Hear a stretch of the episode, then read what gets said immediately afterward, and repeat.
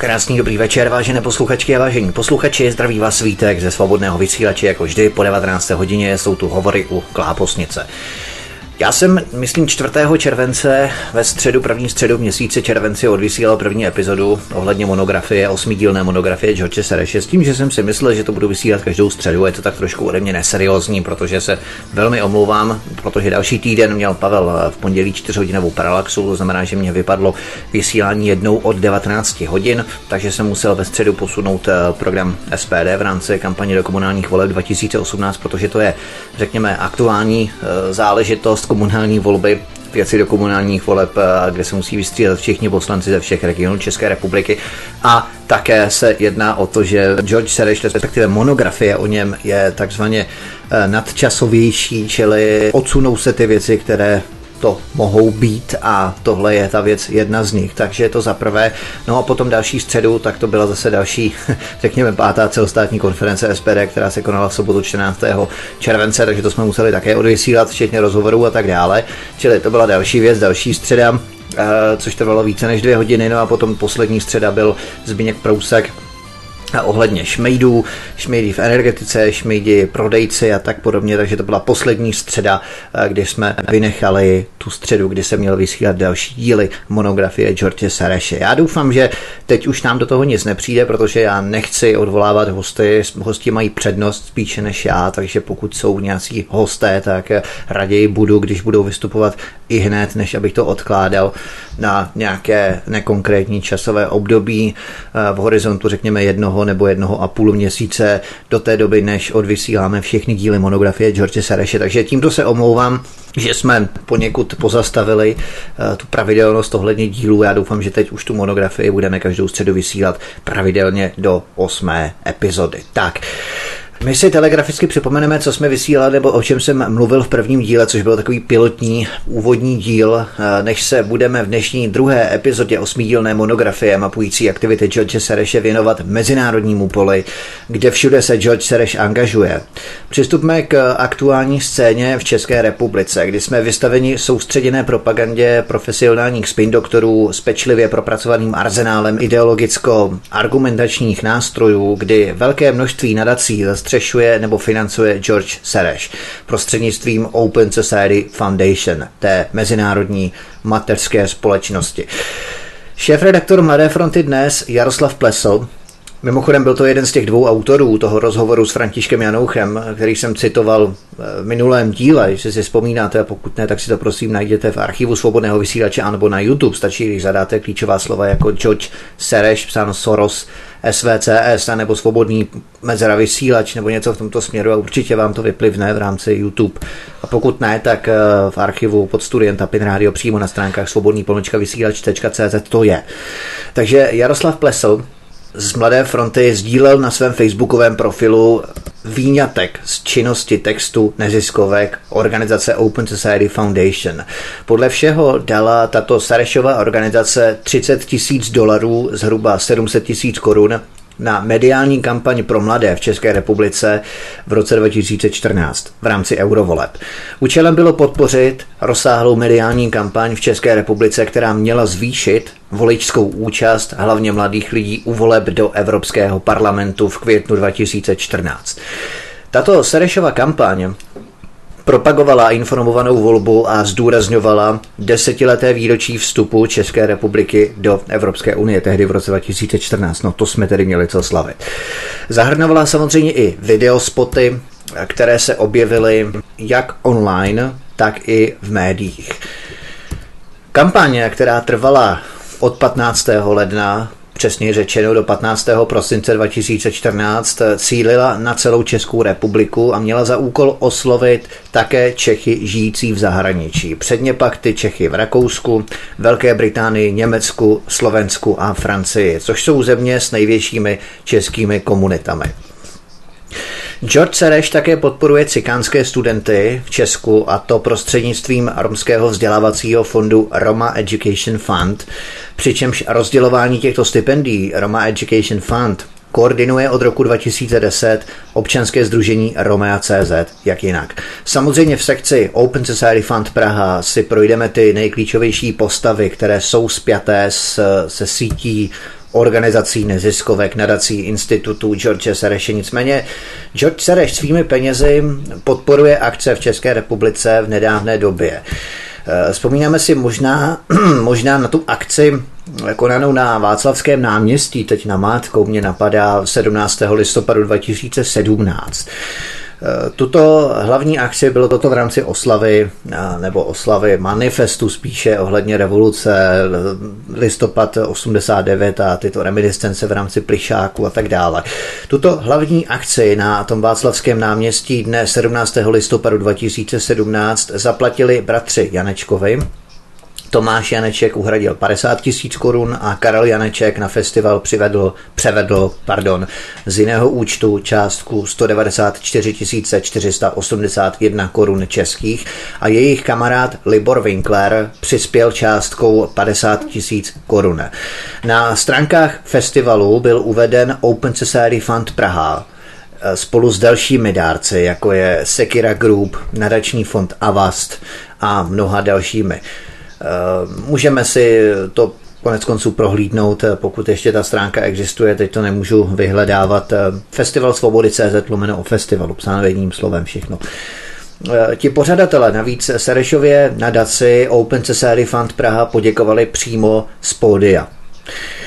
Karel Janeček je dlouholetým partnerem Serešovy Open Society Fund Praha, takže je pravděpodobné, že Sereš přispívá právě přes Karla Janečka, protože je tam uvedena i Janečkova rekonstrukce státu a tak podobně. O S F tečka C Z, kdo jsme partneři a tak dále, všichni se tam můžeme vyhledat a ověřit si tyto informace. To nás přivádí konec konců i k zamyšlení, kdo financoval přes Karla Janečka onu odborářskou demonstraci na Václavském náměstí statisícovou v roce dva tisíce jedenáct. A to je jenom tak odbočka k zamyšlení. V České republice vzniká nový zpravodajský portál, o tom jsme také hovořili s panem V K z zpravodajského serveru Aeronet tečka C Z.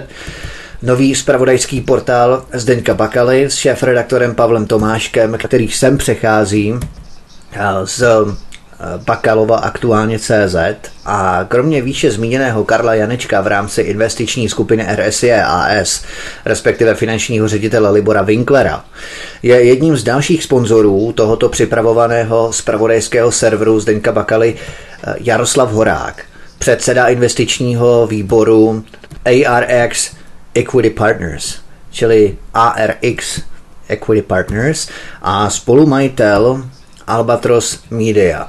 Jeho manželka Silke Horáková je také spolumajitelkou Albatros Media a rovněž bude do tohoto Bakalova zpravodajského portálu investovat nemalé peníze. A R X Equity je nadnárodní private equity fund, jehož ředitelem je jistý Brian Wardrobe, občan Spojených států amerických. A právě tento Brian Wardrobe byl dvanáctého června dva tisíce třináct jedním z pozvaných řečníků na investiční přednášce v Budapešti v hotelu Hilton, kde měl hlavní rozpravu a přednášku právě George Sereš. Brian Wardrobe vystupoval přímo po něm. Takže to je v podstatě další propojení těchto novin s osobami, které mají velmi blízko k Georgi Serešovi v rámci vystupování na jeho univerzitách a přímo po něm samotným. Hlavním sponzorem celé akce byla samozřejmě Středoevropská univerzita George Sereše, která se nyní bude z Budapeště stěhovat do Berlína. Tedy v České republice vznikají nové projekty, které jsou úzkým personálním napojením provázané s aktivitami a sítí nadnárodního impéria mamutích, neziskovek a fondů George Sereše. My si tady procházíme konkrétní důkazy, konkrétní fakta, konkrétní informace. Hlavním investorem tohoto připravovaného serveru, řízeného lidmi Zdeňka Bakaly, je skupina kolem nadačního fondu nezávislé žurnalistiky. Jedná se o českou nadaci, v jejím čele sedí pravá ruka Zdeňka Bakaly, programová manažerka Marie Vichterlová.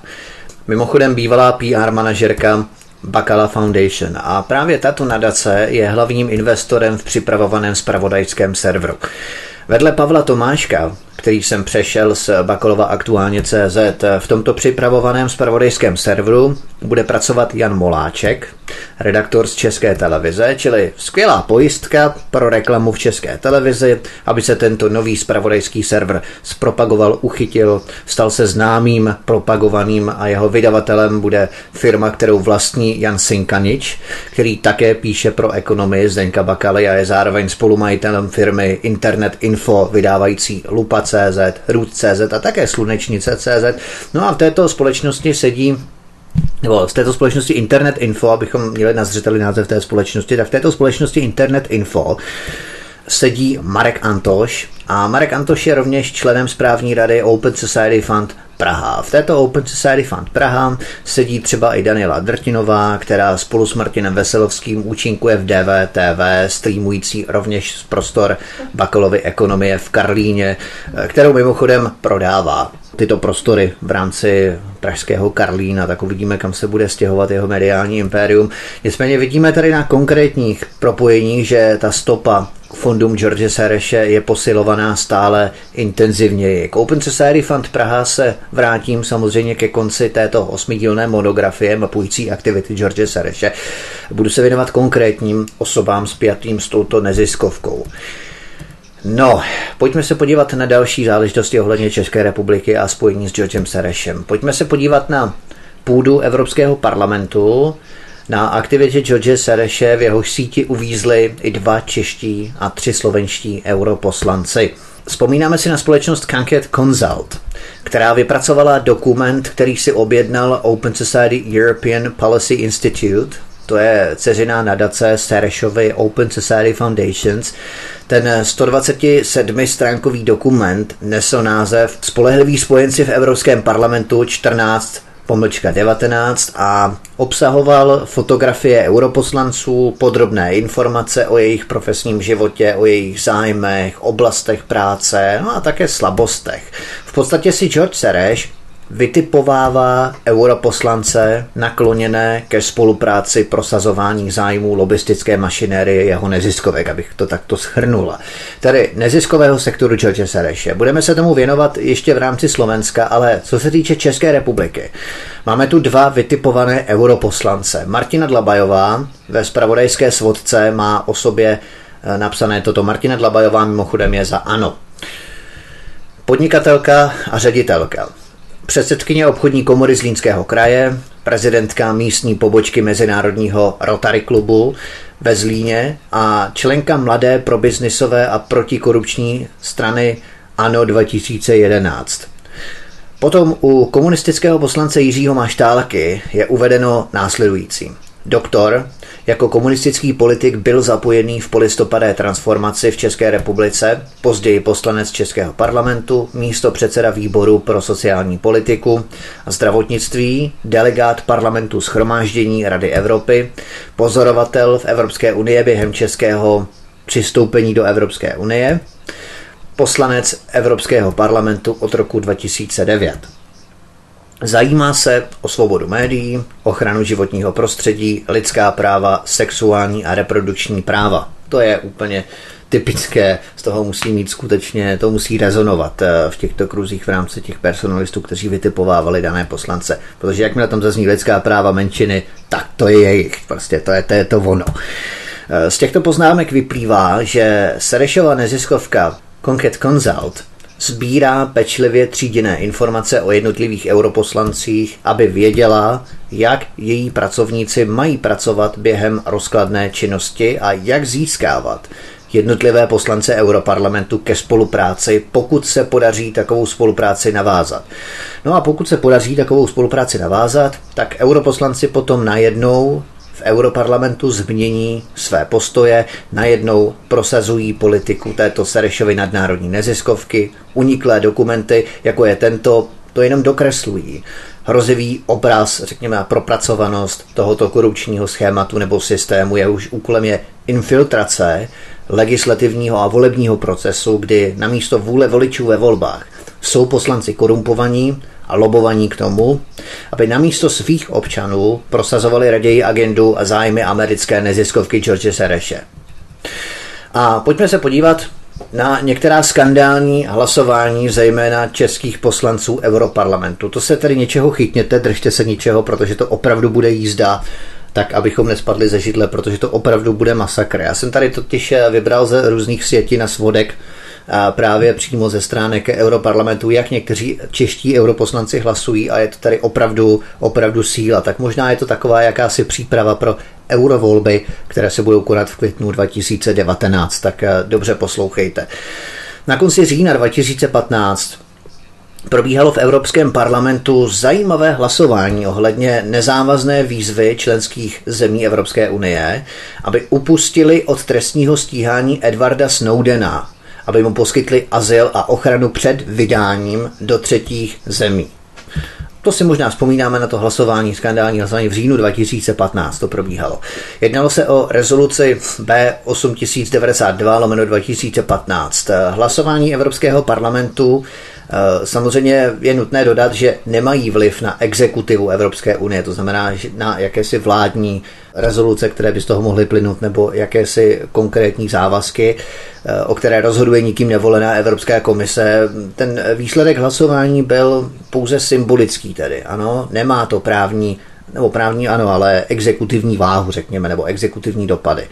Čili hlasování nebylo závazné. Europoslanci sice výzvu schválili v poměru dvě stě osmdesát pět hlasů pro azyl Snowdenovi ku dvě stě osmdesát jedna hlasům pro vydání Snowdena, takže o čtyři hlasy. Ale věřte nebo ne, z dvaceti jednoho českých europoslanců tehdy hlasovalo pro Snowdena, pro azyl Snowdenovi, jenom čtyři čeští europoslanci. Pro Snowdena hlasoval Keller, Poc, Poche a Sehnalová. A proti Snowdenovi hlasovali Niedermayer, Polčák, Pospíšil, Šojdrová, Štětina, Svoboda, Tošenovský, Zdechovský. Bylo to tedy osm europoslanců proti Snowdenovi, to znamená pro vydání Snowdena. Zdrželi se Dlabajová, Charanzová, Ježek, Telička. Tedy čtyři poslanci z ANO, to je zajímavé, čtyři poslanci ANO se zdrželi, to znamená nehlasovali ani pro, ani proti, prostě se zdrželi čtyři poslanci, europoslanci z ANO. Na hlasování chyběly potom Konečná, Mach, Maštálka, Ransdorf a Zahradil. Tedy pět europoslanců. Paní Konečná byla tehdy v porodnici, takže její neúčast na tom hlasování byla logicky omluvitelná. Ale takovýmto způsobem čeští europoslanci hlasovali ve prospěch vydání Edwarda Snowdena do Spojených států amerických. Pojďme na další hlasování. Hlasování o dalším přijímání krimigrantů ze Sýrie proběhlo v Evropském parlamentu osmnáctého května dva tisíce sedmnáct a proto usnesení hlasovalo těchto dvanáct českých europoslanců. Pavel Telička, ano, Petr Ježek, ano, Dita Charanzová, ano, Martina Dlabajová, ano, tedy všímejme si, pro přijímání dalších uprchlíků ze Sýrie hlasují všichni poslanci z ANO, před Babišem, po Babišovi, respektive před parlamentními volbami dvacátého a dvacátého prvního října dva tisíce sedmnáct, před nimi, po nich, pořád všichni poslanci ANO jako stroj, jako dobře promazaný stroj hlasují pro migračně. Pamatujme si to. Dále, Poc ČSSD, Poche ČSSD, také pro přijímání krimigrantů, Zdechovský K D U Č S L, Šojdrová K D U Č S L, Svoboda K D U Č S L, Štětina TOP nula devět, Niedermayer TOP nula devět a Polčák STAN. Já se omlouvám, vážení posluchači, že tu zní mobilní telefon, prosím, nepište mi, já nemůžu odpovídat teď na SMSky, já můžu odpovídat až po tom odvysílání pořadu, nezlobte se, nezlobte se na mě. Tito europoslanci tady hlasovali osmnáctého května dva tisíce osmnáct pro přijímání dalších krimigrantů ze Sýrie. Ta hlasování mimochodem rozdělíme na hlasování pro migraci a potom se podíváme na podporu cenzury samotnými europoslanci v potírání tzv. Alternativních nezávislých médií. Europoslanci podpořili v Evropském parlamentu v květnu dva tisíce osmnáct jednohlasně globální pakt. To znamená, o rok později v tomto roce, v květnu dva tisíce osmnáct, podpořili tzv. Globální pakt, který se má odsouhlasit v rámci O S N desátého a jedenáctého prosince dva tisíce osmnáct. Pro řízenou, bezpečnou a pravidelnou migraci. Tedy projekt, ve kterém se národní státy vzdají svého práva rozhodovat o tom, kdo se usídlí na jejich území, a toto právo europoslanci delegují na nikým nevolenou Organizaci spojených národů O S N a I O N, a ti nám potom budou Befelem přikazovat migrační kvóty a rozhodovat o tom, odkud a jaké migranty přijmeme, bez ohledu na nějaký Dublin čtyři, který spadl pod stůl, na vytváření hotspotů přímo ve Středozemním moři, na legalizaci cest migračních toků a tak podobně. Jedná se o usnesení Evropské unie, které dočasně sice zaniká od nočního maratonu ve čtvrtek a pátek dvacátého osmého a dvacátého devátého června dva tisíce osmnáct. To si vzpomínáme na ten maraton ohledně toho jednání, kdy Dublin čtyři spadl pod stůl, ale lze se logicky v tomto směru domnívat, že se tyto přerozdělovací relokační mechanismy znovu vynoří ruku v ruce s tím, jak budou migranté nyní už oficiálně a zlegalizovaně transferováni do Evropy samotným Frontexem. Všechno bude probíhat pod dohledem a ve spolupráci s Evropskou unií a Serešovými neziskovkami, které začne rovněž financovat samotná Evropská unie, jak si povíme mimochodem za chvilku. A podívejme se opět, jací čeští europoslanci hlasovali pro legalizaci globálního paktu O S N. Připomínám, že se nejedná o Marrakešskou dohodu v Maroku z druhého května dva tisíce osmnáct, ale o vyšší stupeň globální migrace, legalizovanou jaksi celosvětově. A pro tuto globální migraci hlasovali tito europoslanci. S ANO to byli všichni čtyři, i když, no, to vysvětlím za chvilku, Ježek, Dlabajová, Charanzová, Telička. Telička sice byl vyslán do Bruselu za ANO, potom před parlamentní volbami dezertoval, ale pořád je tam v pozice nominace stranou ANO nebo hnutím ANO. Č S S D, samozřejmě pan Poche, hlasoval pro migraci, nebo pardon, pro tento globální pakt, ano, čili pro migraci. Z K D U Č S L a TOP nula devět to byli poslanci, kteří hlasovali pro globální pakt. Niedermayer, Polčák, Pospíšil, Zdechovský a Šojdrová, tedy opět jednohlasně, jednoznačně poslanci ANO hlasovali pro uzákonění globálního paktu, který má být kompletně legalizován v zasedání O S N v New Yorku tento rok na podzim desátého a jedenáctého prosince.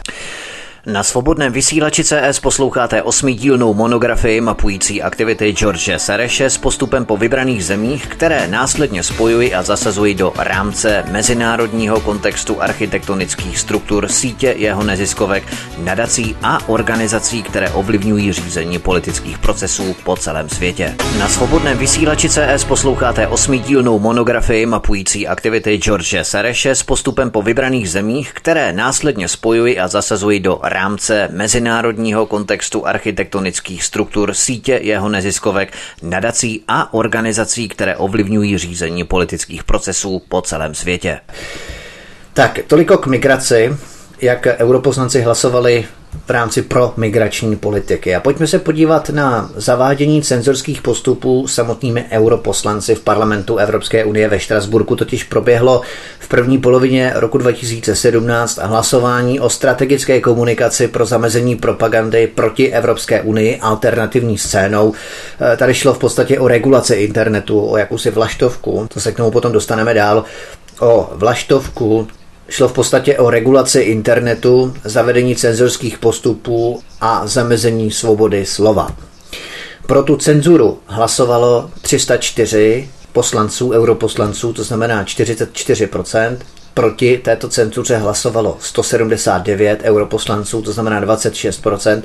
A podívejme se, jací opět čeští europoslanci hlasovali pro tuto strategickou komunikaci, tedy pro zavedení cenzorských postupů na internetu.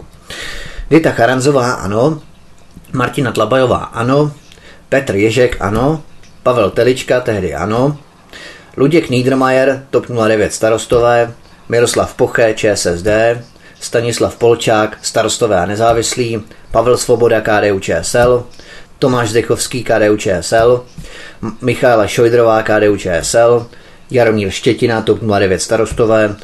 A proti této cenzuře hlasovali Jan Keller, Č S S D, Jaromír Kohlíček, K S Č M, Kateřina Konečná, K S Č M, Petr Mach, Strana svobodných a Pavel Poc, Č S S D. A potom nevolili Jiří Maštálka, K S Č M, to je jeden z těch vytipovaných poslanců, jestli si vzpomínáte tou staršovou organizací Hanket Consult. Potom dále nevolil Jiří Pospíšil, TOP nula devět a starostové, on se totiž proti takzvané ruské propagandě vyjadřuje poměrně často, takže u něj je to takové zvláštní, že tehdy nevolil. Potom Olga Sehnalová, Č S S D, nevolila a potom zdrželi se Evžen Tošenovský, O D S, Jan Zahradil, O D S. Jenomže tvrdý boj proti alternativním médiím zaváděním cenzorských postupů rapidně akceleruje přímo na půdě Evropského parlamentu. Na začátku května dva tisíce osmnáct nikým nevolená Evropská komise oznámila, že se pustí do boje s takzvaným nebo s takzvanými dezinformacemi na úrovni nově vybudované evropské sítě ověřovatelů informací, která bude do značné míry vycházet z projektu International Fact Checking Network. Tuto organizaci přitom založil americký Pointers Institute, který je od roku dva tisíce patnáct financovaný například Open Society Foundation, George Sereše a nebo National Endowment for Democracy, čili N E D. To jsme tady probírali v rámci institutu amerických think tanků a institutů na svobodném vysílači, co to je N E D, National Endowment for Democracy, Národní nadace pro demokracii, ale sponzorem je třeba i Google a také Bill a Melissa Gates Foundation, čili nadace rodiny zakladatele Microsoftu. Nejde tak v podstatě o nic jiného, než že takzvaný boj proti dezinformacím, rozumějme boj proti nezávislým a svobodným médiím, bude mít nyní v gesci samotná nikým nevolená Evropská komise za podpory organizací sponzorovaných mimo jiné z fondu George Sereše. Další firmou má být německý Correctiv, který má také pro Evropskou unii ověřovat, takzvaně ověřovat informace, ale i tato německá firma Correctiv je sponzorovaná fondy George Sereše. Konkrétní grant byl v částce mimochodem dvacet šest tisíc osm set osmdesát čtyři euro, ale to není všechno. Kromě tohoto institutu pro takzvané certifikované informace, to znamená ty, které jsou vyhovující a konformní s tím, co hlásí Evropská unie a s jejich tezemi, které prosazují, tak Europarlament schválil návrh zákona, podle kterého bude nikým nevolená Evropská komise udělovat granty na provozní náklady politickým neziskovkám. To je úplně skandální. Takže tímto unijním financováním národním států jak si znemožní označit tyto neziskovky až dosud financované například fondy George Sereše a dalšími nadnárodními, řekněme, mecenáši v tom pejorativním slova smyslu za zahraniční agendy, jako je to třeba i ve Spojených státech v rámci FARA, jako je to třeba v Ruské federaci. Takže Evropská unie si tak z našich daní, které posíláme do Evropské unie, zafinancuje politické cenzory, udavače, práskače, propagandisty a organizátory migrace do Evropy. Evropská unie bude tedy neziskovky, například George Sereše, financovat sama, abychom je nemohli prohlásit za zahraniční agenty. Jedná se doslova o usnesení Evropského parlamentu o nutnosti zřídit nástroj pro evropské hodnoty na podporu organizací občanské společnosti, které prosazují základní hodnoty v rámci Evropské unie na místní a vnitrostátní úrovni. Tak toto přesně zní. Evropská unie bude spolupracovat s neziskovkami vytvořením institutu pro takzvané certifikované informace, jak jsem se zmínil, právě proto jsem o tom mluvil předtím, abychom si to zasadili do kontextu, tak tohle je totální zářez, kdy si nejprve Evropská unie pomocí institutu pro takzvané certifikované informace určí, která média jsou ta správná, jsou takzvaně ověřená v rámci certifikovaných informací, to znamená těch správných informací, pro unijní, proti ruská, a následně si zafinancuje ty organizace, které budou napojené na tyto informační a mediální outlety, informační zdroje. A budou stejně eurohujersky propagovat pro unijní nastavení schématu zpravodajství, udržení protiruského étosu v Evropě a další tendenční zpravodajství. Podívejme se na české europoslance, kteří hlasovali pro tento zákon. Financování neziskovek přímo Evropskou unii samotnou. Takže máme tu opět ANO, klasika, Charanzová, Dlabajová, Ježek, Telička, všichni hlasovali pro. Z ČSSD to byli Keller, Poc, Poche, Sehnalová, potom z K D U Č S L a TOP nula devět, Niedermayer, Polčák, Pospíšil, Zdechovský, Šojdrová, Štětina. Takže tito europoslanci, čeští europoslanci hlasovali pro financování politických neziskovek samotnou Evropskou unii. Zapamatujme si to, kdo hlasoval pro financování neziskovek Evropskou unii. Já bych ocitoval dva body mimochodem z tohoto usnesení Evropského parlamentu, protože to je skutečně lahůdka a síla, to opravdu stojí za to. Za C.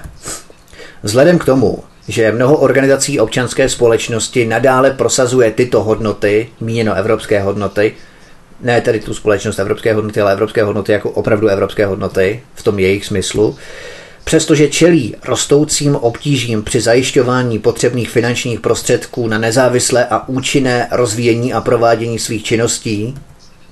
Za D. Vzhledem k tomu, že Evropská unie přímo financuje organizace občanské společnosti, které působí ve třetích zemích, aby tyto hodnoty posílila, avšak možnosti financování organizací občanské společnosti, které se snaží dosáhnout tohoto cíle v rámci Evropské unie, jsou velmi omezené, zejména pokud jde o organizace občanské společnosti působící na místní a vnitrostátní úrovni. Ono to je velmi krkolomně řečeno, jak to tak bývá v té bruselštině, jak jsme se bavili s V K, že to je taková ta bruselština. Oni oficiálně prohlašují v tomto odstavci například, že sice financují neziskovky v zemích třetího světa, ale chtějí financovat neziskovky působící na místní a vnitrostátní úrovni, to znamená uvnitř Evropské unie, kde to mají chudáci těžké, protože ta Evropská unie nefinancuje, financuje pouze ty neziskovky ve třetím světě nebo působí ty ve třetím světě, to znamená mimo Evropskou unii, a proto chtějí financovat i ty neziskovky, které jsou uvnitř Evropské unie, ano, na místní a vnitrostátní úrovni. Takže to jenom, abychom pochopili přeložený text nebo úryvek, pasáž tohoto textu v rámci zákonné normy, která podstatně bude procesována tady v Europarlamentu. Tedy, když se podíváme závěrem na ty dva vytipované české europoslance s Terešovou neziskovkou ve světle těchto uvedených hlasování, tak vidíme, že z devadesát procent tito vytipovaní čeští europoslanci hlasují v přímé shodě s prosazovanou agendou sítě neziskového impéria George Sereše. Za A ohledně podpory Edwarda Snowdena, Martina Dlabajová se zdržela a zdrželi se mimochodem i všichni čtyři europoslanci ANO, tedy se jednalo o jakýsi příkaz podle mě, protože těžko se zdrží jen tak náhodou všichni poslanci ANO najednou u určitého konkrétního hlasování. A Jiří Maštálka nebyl přítomný, to byl ten druhý vytipovaný poslanec.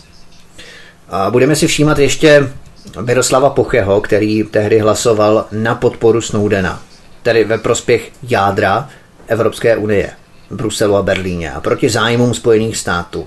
Miroslav Poche, jak vidíme, je tvrdým podporovatelem totální integrace do Evropské unie. Je horlivým koněm Berlína už od roku dva tisíce patnáct, protože hlasoval v tomto případě ve prospěch Evropské unie, to znamená v rámci ochrany Edwarda Snowdena, to znamená pro Evropskou unii, pro Berlín, ano, všímejme si toho. Další hlasování o přijímání k imigrantů ze Sýrie osmnáctého května dva tisíce sedmnáct tak prohlasovala Martina Dlabajová, ta hlasovala pro návrh a Jiří Maštálka mimochodem nebyl přítomný zase. Miroslav Poche hlasoval pro návrh přijímání dalších k imigrantů ze Sýrie. Za C.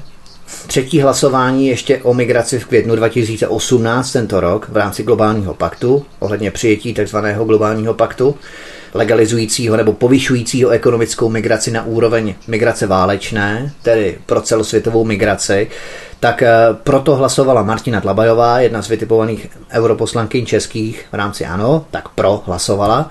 I Miroslav Poche hlasoval také pro a Jiří Maštálka opět chyběl. A za D opět zavádění cenzorských postupů první polovina roku dva tisíce sedmnáct, minulý rok, hlasování o strategické komunikaci, zamezení propagandy proti Evropské unii alternativní scénou, tedy pro cenzuru, hlasovala Martina Dlabajová, ano. Opět tu máme Miroslava Pocheho, který také podpořil tuto cenzuru, strategickou komunikaci takzvanou, tomu říkají, aby to nebylo tak očividné. A Jiří Maštálka nevolil, mimochodem. A za E, poslední hlasování, které jsme tu probrali, máme tu páté hlasování, boj nikým nevolené Evropské komise s takzvanými dezinformacemi, které oni označí za dezinformace. A pro tuto další tvrdou cenzuru hlasovala opět Martina Dlabajová, ano, i Miroslav Poche a Jiří Maštálka opět chyběl.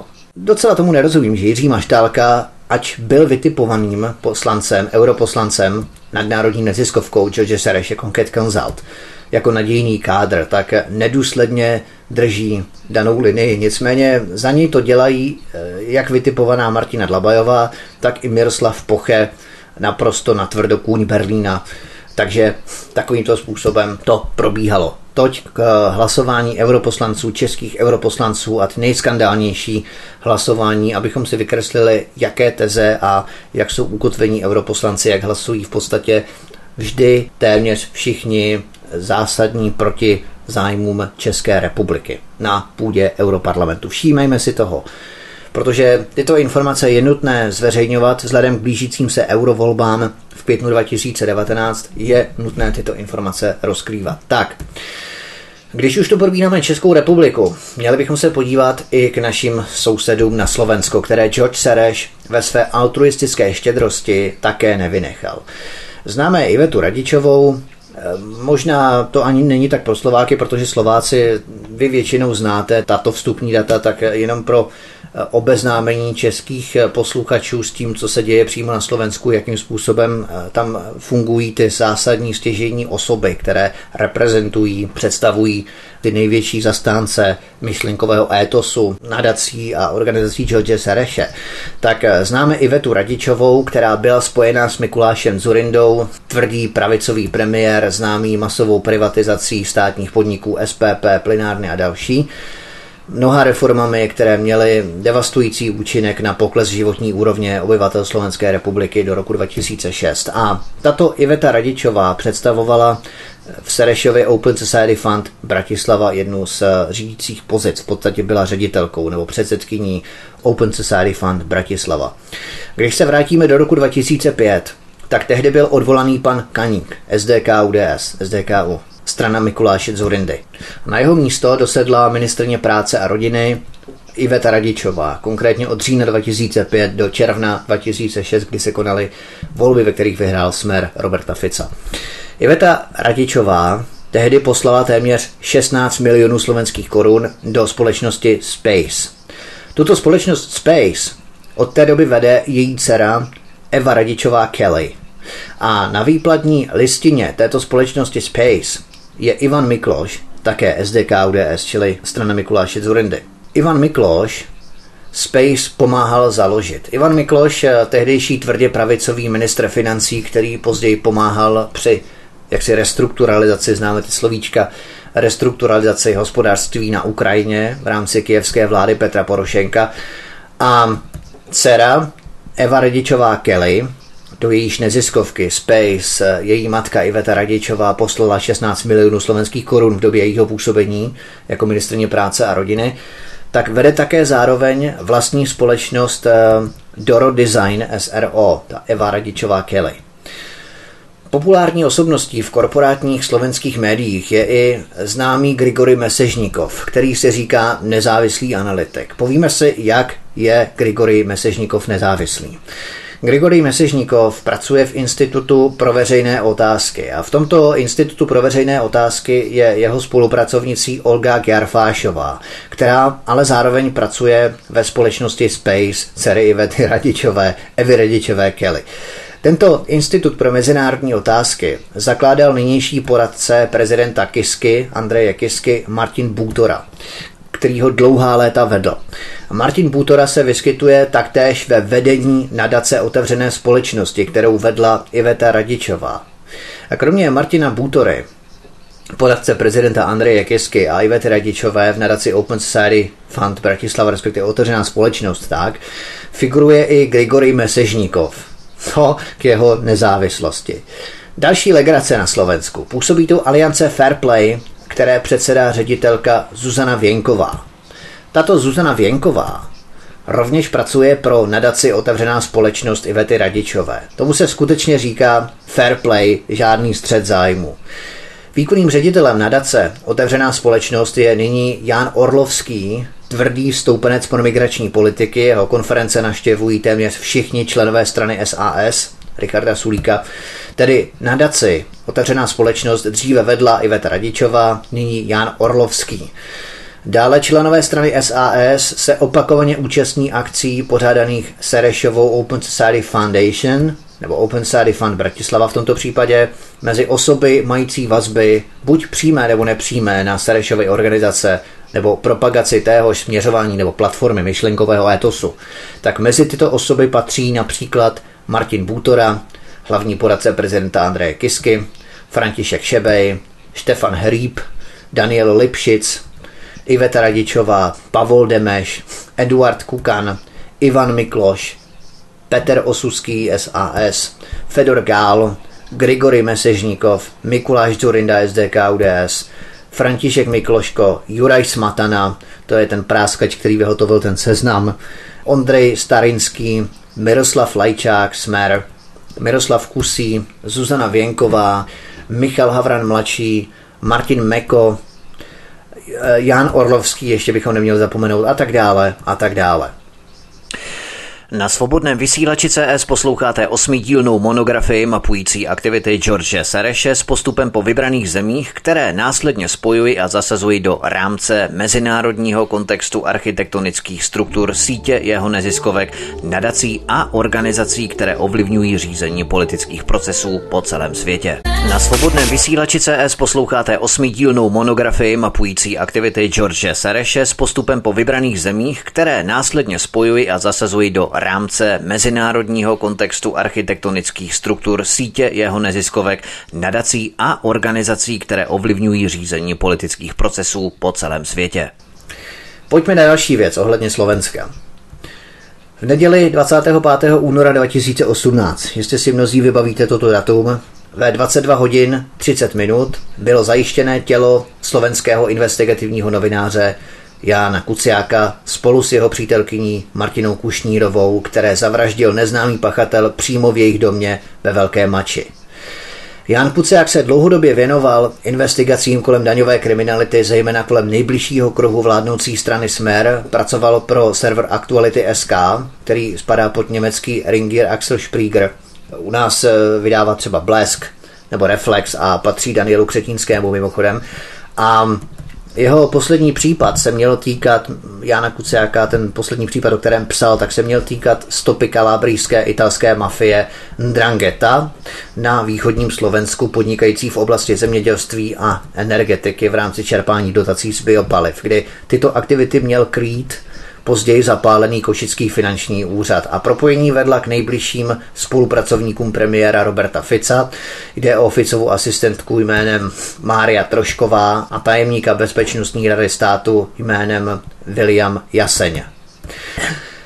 Italský podnikatel Antonio Vadala, narozen v dubnu devatenáct set sedmdesát pět v ulice Růžová Trebišov, jeho východ Slovenska, je v Itálii souzený mimochodem za kontakty na zločince z Dranghety. Například pomáhal ukrývat mafiánského předáka Dominika Venturu, který zavraždil jiného člena klanu, Antonia Vadalase, během svých občasných náštěv v kalabrijském městě Boba Maria.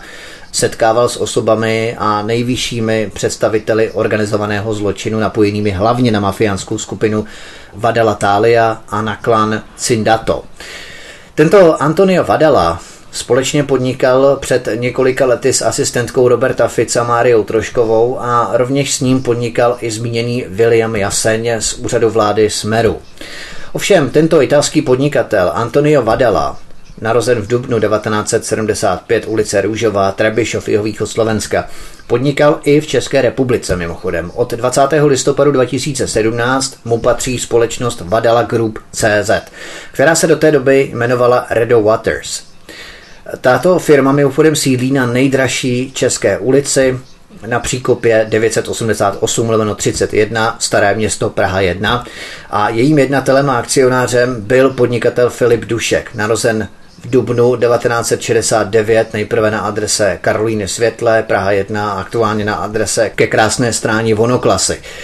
Tento Filip Dušek má biznisové aktivity v Česku i na Slovensku a zabývá se biznisem s realitami a tak dále. No, čili je tu personální propojení i přesah do České republiky. Navíc na tom posledním článku Jana Kuciáka se podílela i česká novinářka Pavla Holcová, narozená v lednu devatenáct set osmdesát jedna, Podolské nábřeží, Podolí, Praha čtyři.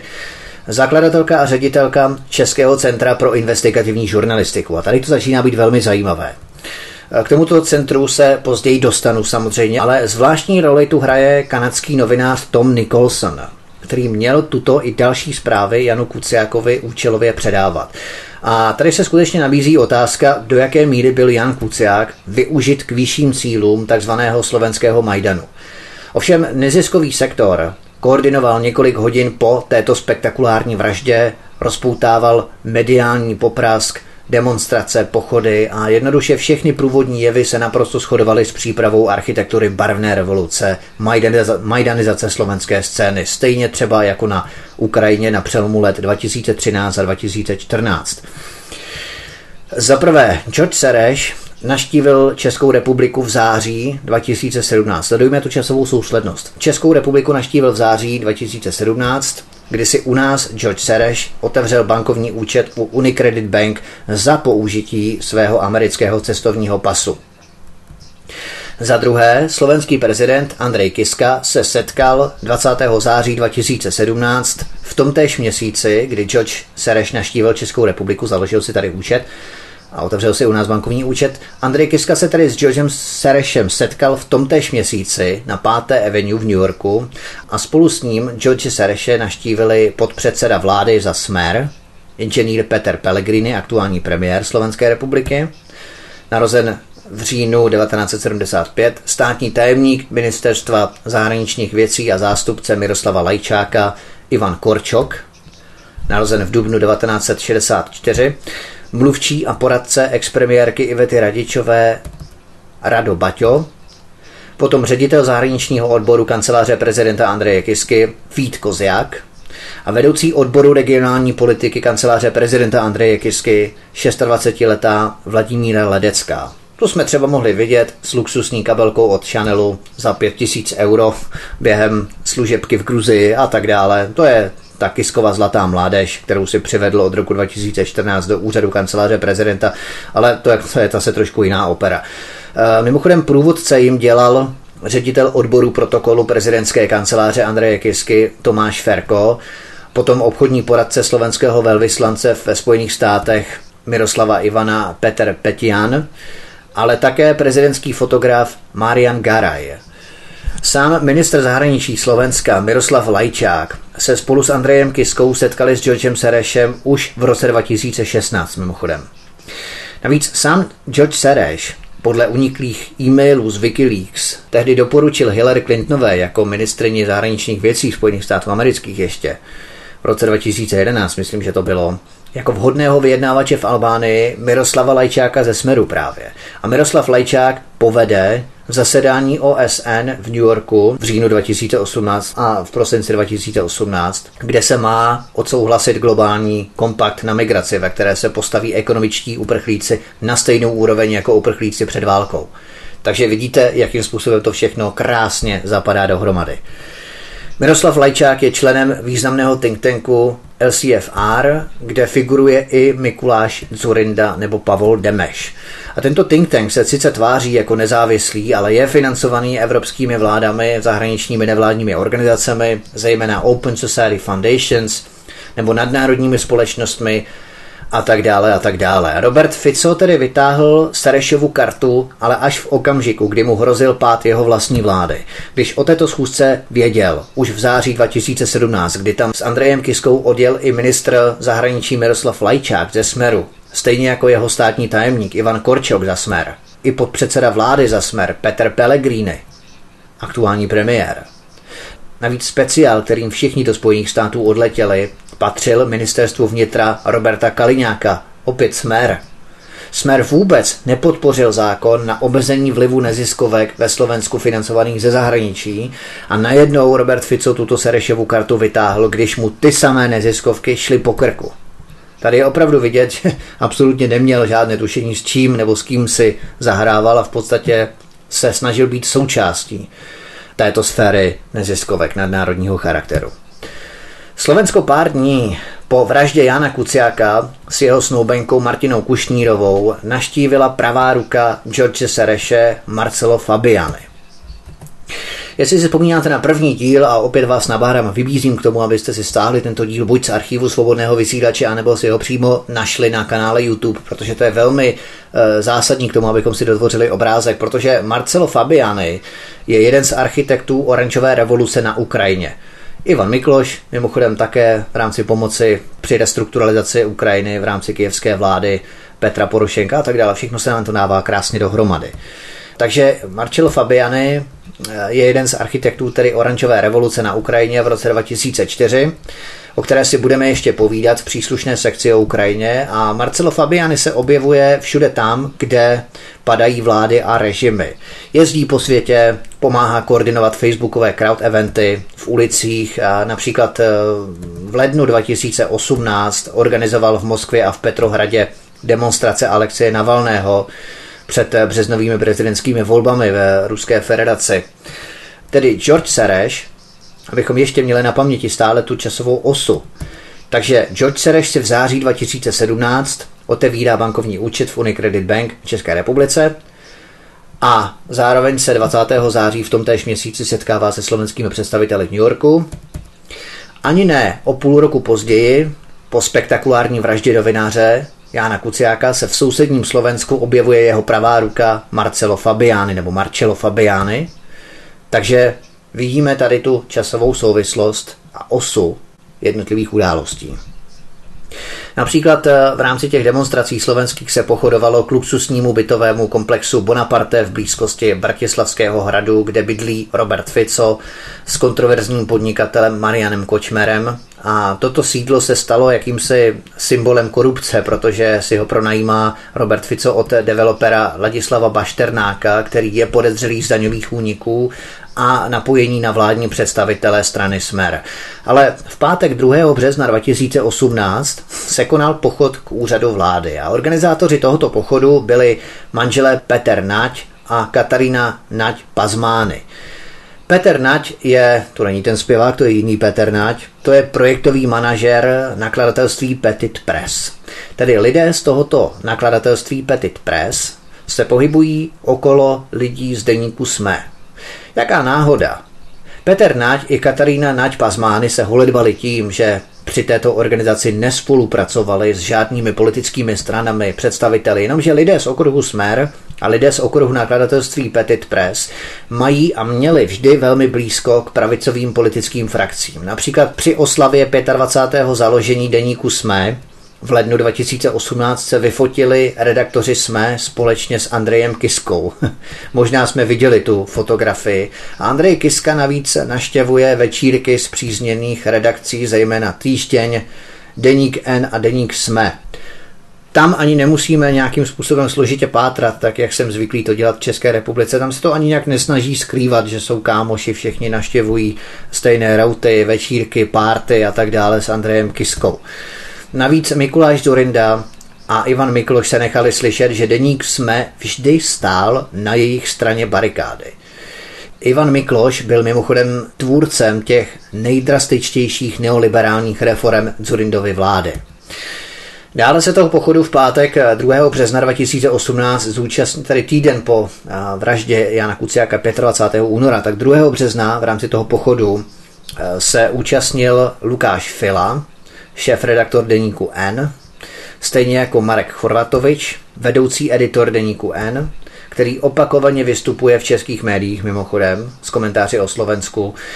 Známe potom spojku George Sereše na Slovensku, novináře Ondreje Starinského, toho jsem také jmenoval v tom výčtu lidí, kteří spolupracují, jsou navázaní na neziskovky George Sereše na Slovensku. Ondrej Starinský je z deníku N také, který od roku dva tisíce pět pracoval mimochodem Ondrej Starinský v nadaci Otevřené společnosti na Slovensku, nejprve jako koordinátor soutěže Novinářská cena, potom jako manažer mediálního programu, krátce figuroval také v nadaci Petit Academy. No a zajímavé také je, že Open Society Fund Bratislava označuje jako ideálního komika současnosti Jána Gorduliče, který podporuje protesty před bytem Roberta Fica Bonaparte. Zajímavé.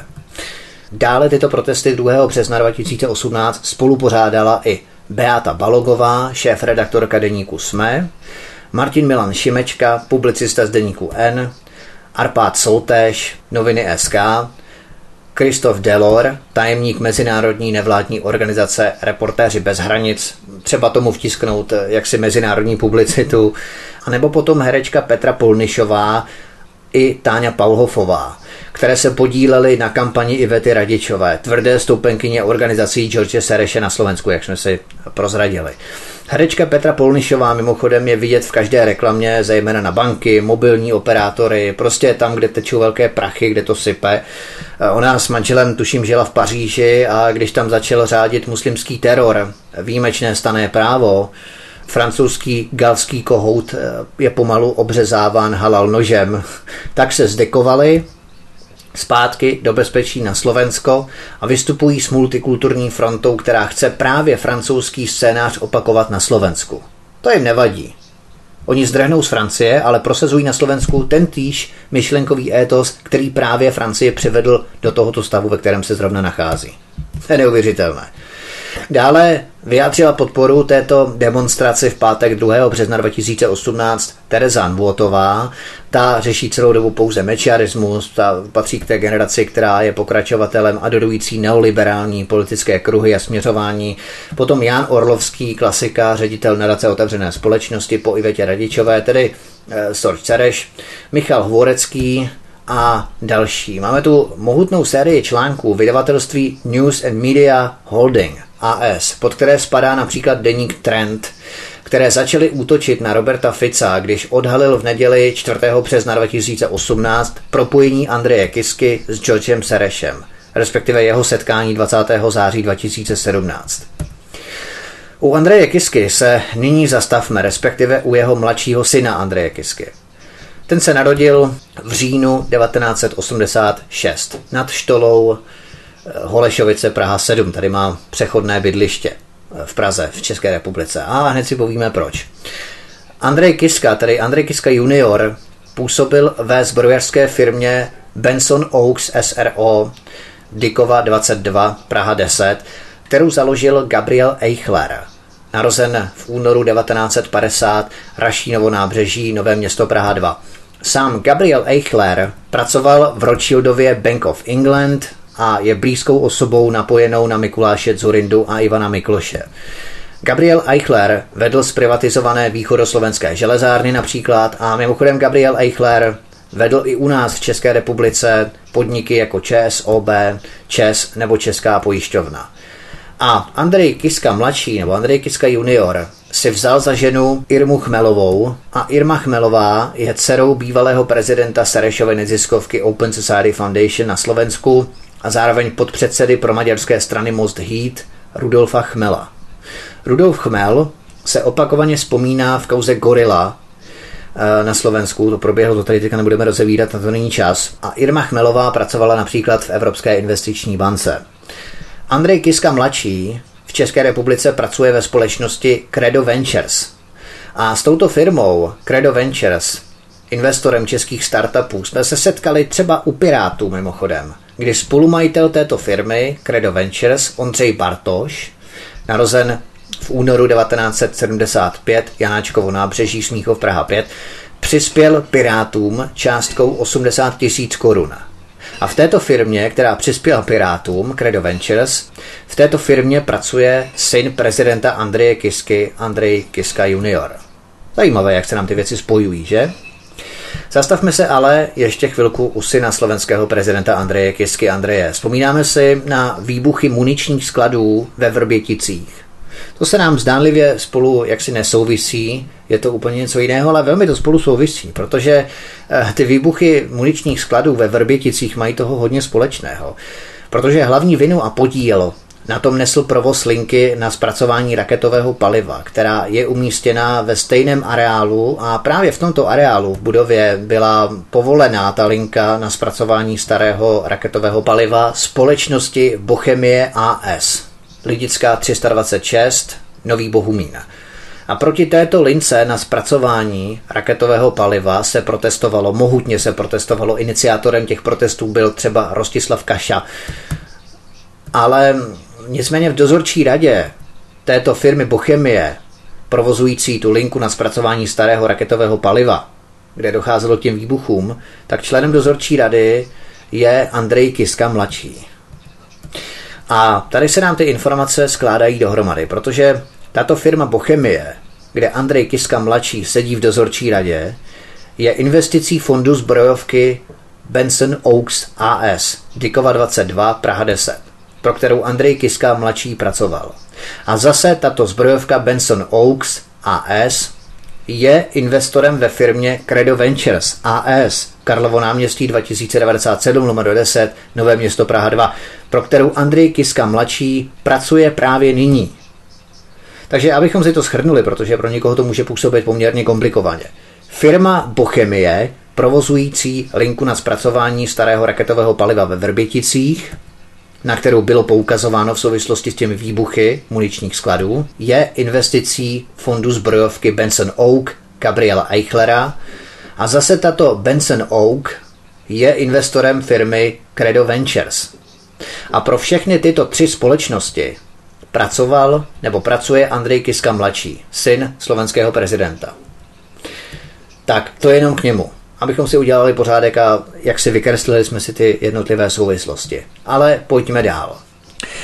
Na Svobodném vysílači C S posloucháte osmidílnou monografii mapující aktivity George Sereše s postupem po vybraných zemích, které následně spojují a zasazují do rámce mezinárodního kontextu architektonických struktur, sítě jeho neziskovek, nadací a organizací, které ovlivňují řízení politických procesů po celém světě. Na Svobodném vysílači C S posloucháte osmidílnou monografii mapující aktivity George Sereše s postupem po vybraných zemích, které následně spojují a zasazují do rámce mezinárodního kontextu architektonických struktur, sítě jeho neziskovek, nadací a organizací, které ovlivňují řízení politických procesů po celém světě. Známe osobu Alexej Fulmek. To byl váleční novinář, řekněme, který spolu s Karlem Ježíkem v lednu devadesát tři založili deník Jsme. Alexej Fulmek byl nejprve zástupcem šéfredaktora, potom předsedou představenstva a nakonec byl Alexej Fulmek generálním ředitel Petit Press, kde je až v podstatě dosud. A zmínili jsme tu manžele Petr Nať a Katarína Nať Pasmány, kdy Petr Nať je projektovým manažerem nakladatelství Petit Press spojené s deníkem Jsme, kteří spolu pořádali pochod v pátek druhého března dva tisíce osmnáct a v roce devadesát pět si Jsme tedy postavilo vlastní tiskárnu a vzalo si úvěr od společnosti Media Development Loan Fund. A tento Alexej Fulmek je od ledna dva tisíce třináct členem této Media Development Loan Fund, která se potom přejmenovala na Media Development Investment Fund. Tato společnost Media Development Investment Fund vznikla v roce devadesát pět a sama o sobě na svých stránkách prohlašuje, že je neziskovou organizací, která pomáhá financovat opoziční média. A úvodní financování pro start této společnosti Media Development Investment Fund, která poskytla několik úvěrů deníku Jsme, byl kdo jiný než George Sereš.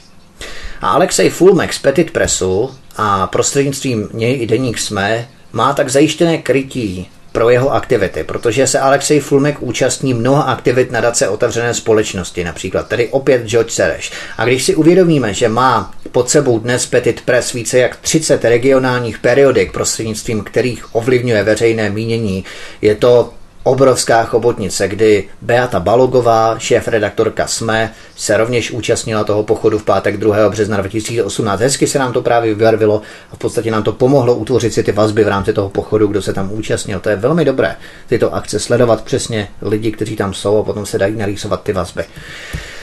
A poslední věc.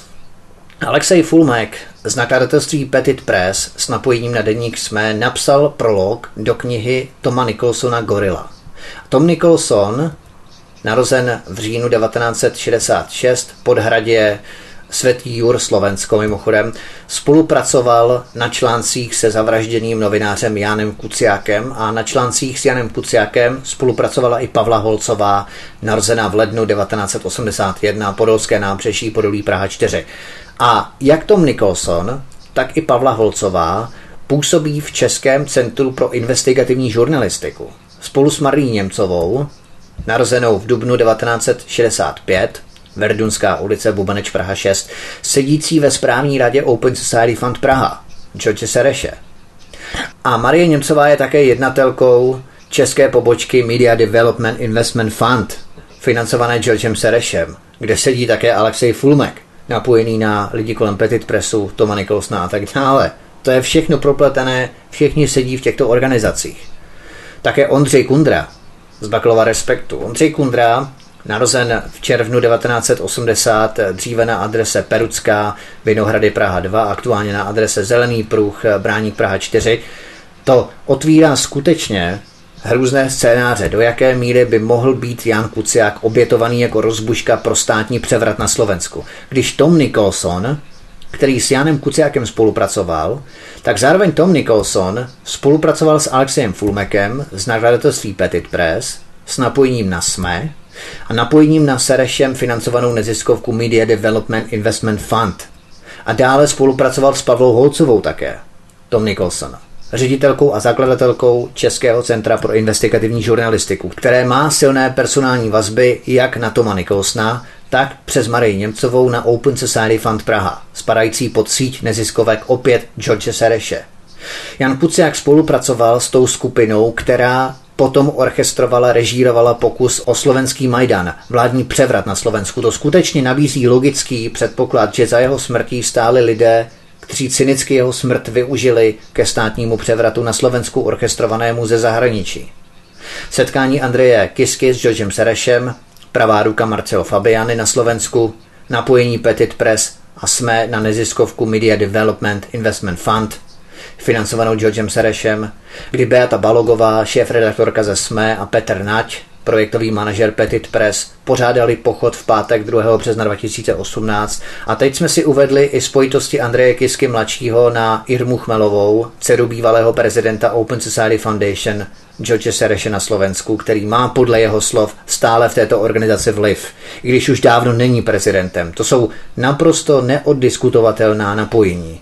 Mimochodem k té organizaci České centrum pro investigativní žurnalistiku se vrátím v kapitole nebo sekci Open Society Fund Praha, až budeme detailně probírat personální skladbu osob v České republice, protože to je také velmi zajímavé. Tam je kromě Toma Nicholsona a zakladatelky Pavly Holcové, kdy oba spolupracovali s Janem Kuciákem, ještě Marie Němcová z Open Society Fund Praha, ale je tu třeba i Ondřej Kundra z Respektu a další novináři a další lidé. Mimochodem polovinu toho nakladatelství Petit Press vlastní prvá investičná skupina Petra Vajdy. Petr Vajda zbohatl v divokých letech mečiarismu v devadesátých letech, stejně třeba jako Penta nebo J N T. Penta třeba nyní vlastní S M E, mimochodem. A Petr Vajda se tehdy setkal s Karolem Ježíkem a Alexejem Fulmekem a Josefem Weissem také. A prvá investičná skupina byl v polovině devadesátých let třetím největším investičním fondem na Slovensku.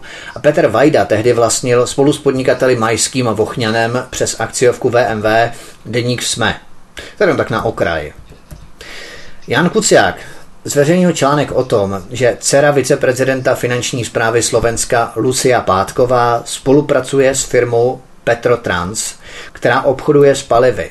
Ovšem Petrotrans vlastní schránková firma Grass Meadow Holdings Incorporated na britských Panenských ostrovech s nedohledatelnou vlastnickou strukturou. A tento Petrotrans měl od roku dva tisíce patnáct čistý obrat šest set osmdesát sedm milionů eur. A Dušan Pátek, otec Lucie Pátkové, je druhým nejvyšším mužem slovenské finanční správy, kdy se jeho dcera Lucie Pátková podílela na těchto obchodech Petrotransu. I v České republice mimochodem. No nic. No nic. Půjdeme dál od Jana Kuciáka a přesuneme se k další události, která na to bezprostředně následovala. O pár hodin později, v pondělí dvacátého šestého února, on byl zavražděn dříve, ale jeho tělo bylo zajištěno dvacátého pátého února, tak dvacátého šestého února, februára dva tisíce osmnáct, v šest hodin dvacet pět minut ráno vtrhlo osm kukláčů proti teroristické jednotky N A K A, osm vyšetřovatelů do bytu šéfredaktora měsíčníku Zemavek Tibora Rostase, odkud ho za přítomnosti manželky a neplnoletých dětí vytáhli v pyžamu ven do mrazu, kde mu na hlavu mířili odjištěnými zbraněmi a zadržovali ho až do šestnácté hodiny. Za tuto situaci je nepřímo zodpovědný generální prokurátor Jaromír Čižnár, který od léta dva tisíce patnáct kryje policejní inspekci pod ministrem vnitra Robertem Kaliňákem. Třeba, že existují dvě právoplatná rozhodnutí pětičlenného senátu slovenského nejvyššího soudu o tom, že je nezákonným subjektem trestního řízení. Tibor E. Rostas před zhruba rokem nebo více než rokem zveřejnil článek, ve kterém citoval výroky slovenských intelektuálů osobností, které se vyjadřovaly v minulosti k otázce vlivu židovského etnika na Slovensku. A na to margo oni ho zatkli, nebo zatkli, tak toho přepadli a vyvedli ven do mrazu. Ale co je zajímavější, na Tibora Roztase podal ihned trestní oznámení za podněcování rasové nesnášenlivosti člověk jménem Pavol Sibyla. Pavol Sibyla, po stavební průmyslovce, vystudoval historii na Trnavské univerzitě a šest let byl reportérem v týdeníku Trend, psal sloupce, sloupečky do deníku Sme. Založil internetový magazín Mono, za reportáž v něm uveřejněnou získal v roce dva tisíce čtrnáct novinářskou cenu nadace Open Society Fund Bratislava, George Sereše. A od léta dva tisíce patnáct je Pavol Sibyla výkonným ředitelem nadace Zastavme korupci. Zastavme korupci. Dokonce Pavol Sibyla celý jeden rok vedl odbor vnitřní politiky v kanceláři slovenského prezidenta Andreje Kisky. Toť k jejich nezávislosti. V roce dva tisíce čtrnáct obdržel novinářskou cenu od slovenské pobočky Open Society Foundation George Sereše. Tedy Pavol Sibyla je ředitelem neziskovky Zastavme korupci a tuto neziskovku založil v roce dva tisíce čtrnáct další Miroslav Trnka, který je zakladatelem a majitelem největší slovenské antivirové firmy Asset spolu s Michalem Bláhou, podnikatelem v reklamě. Miroslav Trnka vystudoval materiálovo-technickou fakultu Slovenské technické univerzity a po skončení studií spolu s dalším nadšencem pro programování objevili jeden z prvních počítačových virů a v roce osmdesát sedm napsali program na jeho detekci, antivirový program N O T třicet dva. No a tento antivirový program N O T třicet dva se dnes používá na celém světě ve více verzích a speciální úpravě i pro tablety nebo smartfony. Spolu s Petrem Paškou a Rudolfem Hrubým založili v roce devadesát dva společnost Asset.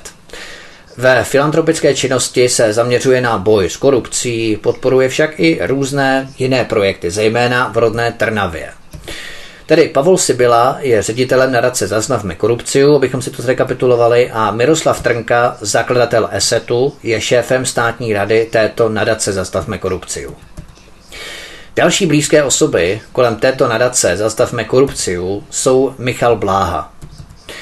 Po studiu na Technické univerzitě Michal Bláha působil v letech devadesát až devadesát dva jako poslanec Federálního shromáždění Č S F R za studentské hnutí mimochodem a v roce devadesát tři založil reklamní agenturu Mark B D O a konzultační společnost United Consultants.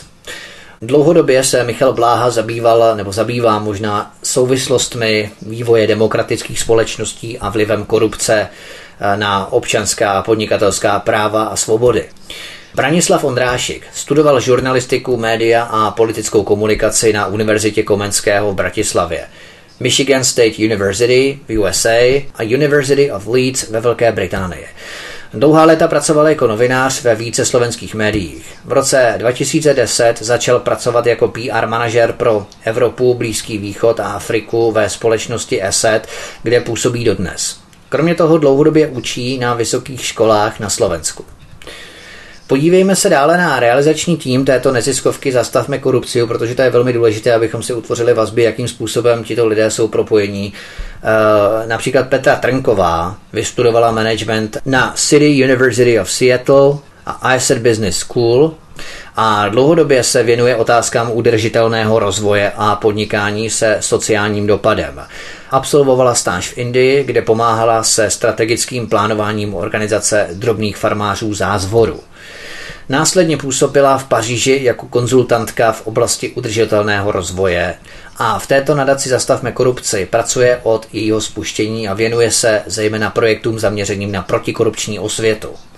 Není žádným překvapením, že Petra Trnková je dcerou výše uvedeného Miroslava Trnky. Marian Leško, další člen realizačního týmu, vystudoval filozofii a historii. Několik let byl vysokoškolským učitelem, pak se stal novinářem. Od roku devatenáct set devadesát tři působil v deníku Pravda, kde krátký čas zastával i funkci šéfredaktora. Až do ukončení vysílání na Slovensku pracoval také v rádiu Svobodná Evropa, kde míval pravidelné komentáře. Pravidelně účinkoval v pořadu sedm S R O v televizi Markýza a později účinkoval ve stejné relaci v televizi Joje. Komentátorem S M E byl od dubna dva tisíce šest až do září dva tisíce jedenáct, kdy se stal politickým komentátorem týdeníku Trend. V roce devatenáct set devadesát devět získal křišťálové křídlo v kategorii publicistika a literatura. Dvakrát získal novinářskou cenu od Serešovy Open Society v kategorii komentáře a také cenu Asociace vydavatelů tisku. Dále další člen realizačního týmu neziskovky Zastavme korupci, Zuzana Vasičáková-Očenášová. Ta studovala právo v Bratislavě a komunikaci v Illinois ve Spojených státech amerických. Je studentkou psychoterapie. Ta studovala právo v Bratislavě a komunikaci v Illinois ve Spojených státech amerických. Je studentkou psychoterapeutického výcviku v proces orientované psychologii a doktorantkou v oboru psychologie v Brně. Pomáhala budovat Centrum právní pomoci. Působí v oblasti mediace, terapie a vzdělávání, je členkou integrovaného pohybového divadla Jen tak tak. V nadaci Zastavme korupci koordinuje poradenství pro oznamovatele korupce. Další člen realizačního týmu Zastavme korupci, Matuš Kolár, vystudoval evropská studia na Univerzitě Komenského v Bratislavě a už jako student získal zkušenosti s prací v nevládní organizaci Transparency International Slovensko, přičemž se jako spoluautor podílel na vydávání protikorupční publikace. Pracoval také jako novinář, následně jako mediální poradce Národní radě Slovenské republiky. Spolupracoval také na více celoslovenských kampaních a působil také jako specialista online obsahu v mediální agentuře. Další Matěj Hruška. Vědec, bývalý novinář, pyšní se oceněním novinářská cena za rok dva tisíce čtrnáct od Open Society Fund George Sereše, momentálně vyučuje i na Univerzitě Komenského v Bratislavě. V nadaci Zastavme korupci vede projekt kontroly efektivního utrácení fondů. Martin Turček po studiu kognitivní vědy na Fakultě matematiky, fyziky a informatiky Univerzity Karlovy krátce učil informatiku na gymnáziu a později působil v české pobočce Transparency International jako analytik veřejných zakázek. V nadaci Zastavme korupci se věnuje zejména investigacím. Klára Bernátová studuje politologii na Univerzitě Mateje Bela v Banské Bystrici, část studia strávila na Metropolitní univerzitě v Praze, absolvovala několik stáží mimo jiné v Národní radě Slovenské republiky nebo v kanceláři veřejné ochránkyně práv. Jako dobrovolnice dlouhodobě působí v nevládním sektoru, přes rok strávila v uprchlických táborech v Evropě, za což získala ocenění Mladá osobnost roku. V nadaci Zastavme korupci se věnuje projektu Komunity. Eva Hrabovská vystudovala anglický jazyk, lingvistika na Univerzitě Konstantina Filozofa v Nitře. Čtyři roky působila, a to je velmi zajímavé, v mezinárodní studentské organizaci I S E C. To je společnost pořádající projekt Edison v rámci multikulturní indoktrinace dětí ve školách. Známe Česká republika. S Markem Šavrdou z Národní demokracie jsme tu o tom měli skvělý pořad, který v podstatě mapoval působení I S E C v České republice od roku devatenáct set devadesát pět. V této společnosti nebo nadaci I S E C získala mnoho praktických zkušeností z oblasti personalistka a rozvoje lidí. Pracuje ve firmě WebSupport v oblasti P R. V nadaci Zastavme korupci vypomáhá při více projektech, aktuálně především s přípravou a organizací diskuzních večerů moderovaných Marianem Leškem. Šimon Šiplák vystudoval informatiku na Slovenské technické univerzitě v Bratislavě a už během studia začal pracovat ve firmě WebSupport jako administrátor a později jako analytik. Vedle práce je také spoluorganizátorem T E D X Bratislava a také občasně fotí inspirativní lidi pro portál Heroes tečka S K. V nadaci Zastavme korupci vypomáhá hlavně při organizaci diskuzních večerů moderovaných Marianem Leškem, stejně jako předtím, kde fotí mimochodem a natáčí. Další, Alžběta Hajková je doktorantskou studentkou na Purdue University, kde se věnuje politické a sociální filozofii a asistuje s chodem studijního programu v oblasti lidských práv. Pracovala jako asistentka poslance Miroslava Beblavého a absolvovala stáž v S G E v U S A. V nadaci Zastavme korupci jako stážistka připravuje metodologii k žebříčku veřejných institucí podle rizika výskytu korupčního chování. Správce v neziskovce Zastavme korupci Peter Kováč absolvoval lékařskou a právnickou fakultu Univerzity Komenského v Bratislavě. Je právníkem společnosti ESET a pedagogicky působí na katedře trestního práva a kriminologie právnické fakulty Univerzity Karlovy. Jak tedy sami můžeme vidět, Neziskovka Zastavme korupci je personálně obsazovaná lidmi, kteří jsou napojení na americké národní elity skrze Open Society Foundation George Soroshe, americkou Transparency International, na obrovskou mašinérii lidskoprávních aktivistů, kteří studovali na školách v cizině, zejména ve Spojených státech amerických a Velké Británii a tak dále. Ale přece jenom z jedné vraždy jednoho novináře a jedné přítelkyně nemůžeme přece dělat a vyvozovat nějaké paušální závěry.